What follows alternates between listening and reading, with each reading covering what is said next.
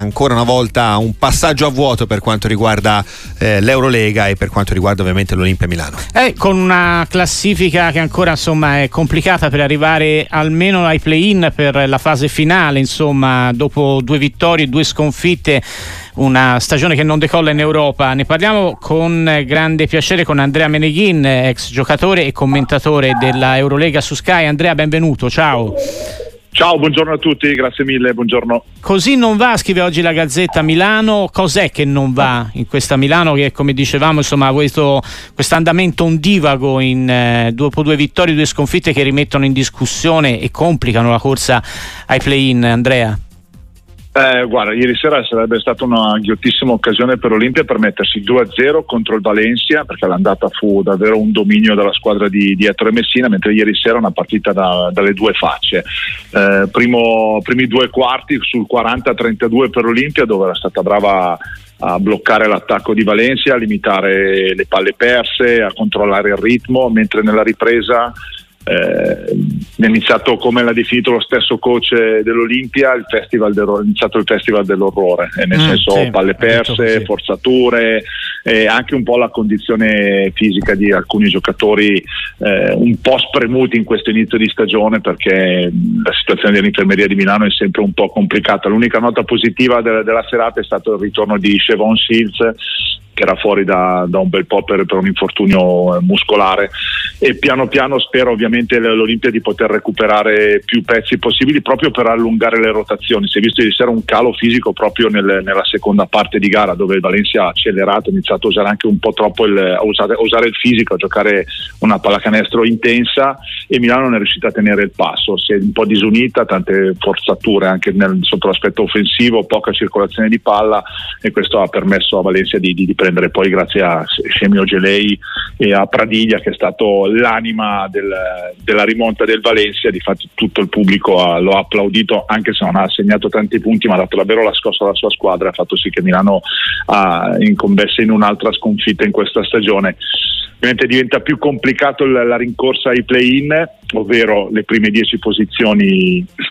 scusate, dalla, dalla, dall'ottava, dalla settima alla decima posizione per cercare di fare la post season, ovvero i playoff,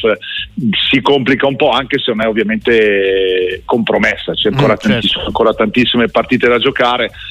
eh, però i passi falsi sono davvero vietati. Adesso bisogna ricominciare a macinare qualche vittoria, quella che sta ovviamente portando a casa la Virtus Bologna, che è stata ancora una volta splendida in questa, in questa turno di Eurolega. Eh sì, sta facendo un grandissimo percorso europeo la Virtus quest'anno. Andrea, manca ancora un quarto abbondante di, di regular sì. season, quindi insomma per Milano c'è la possibilità di correggere eh, il tiro, però tu parlavi di un calo fisico nel finale sul più 11 che era un buon vantaggio, c'è anche qualche problema a livello secondo te psicologico, di morale, oltre a quello che è appunto il problema fisico che è evidente in questa fase eh, per, la, per la squadra di Messina?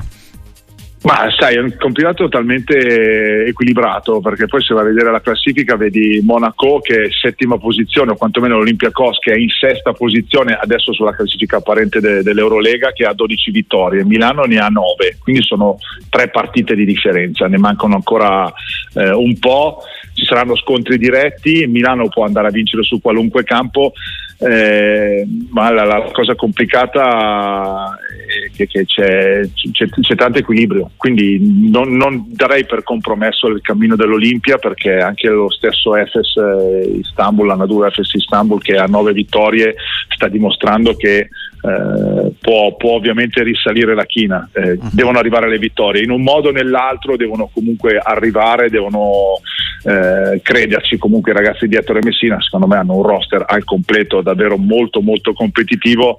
è l'unica cosa che eh, purtroppo l'infermeria è ancora un po' troppo piena, manca forse anche qualcosa sotto canestro perché Nick Melli povero è allo stremo delle forze. È da, e non so da quanti anni che tira la carretta e si vede che ogni tanto è in netta, in netta, difficoltà, ma non tecnica, proprio fisica, perché spesso gli si chiede uno sforzo ulteriore a quello che già di, di, di solito dà durante le partite. Quindi eh, Milano deve, deve, recuperare un po' di, di pedine fondamentali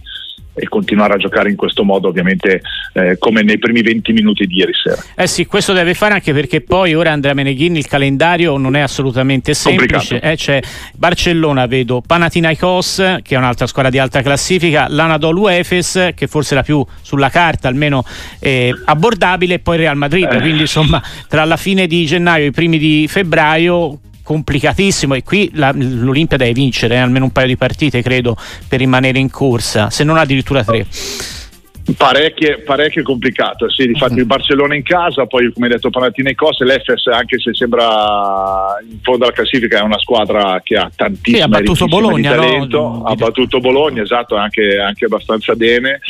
eh, quella, quella, più tranquilla è il primo di marzo contro Villorban a Villorban per dirti e poi ci saranno sì eh, insomma se vuoi andare avanti ovviamente devi vincere. Poco, poche storie c'è stata questa serie di partite casalinghe dove Milano non è riuscita a portare a casa eh, contro Panathinaikos e contro la Stella Rossa due vittorie preziose che avrebbero molto, molto probabilmente cambiato anche la, la dinamica di questa Eurolega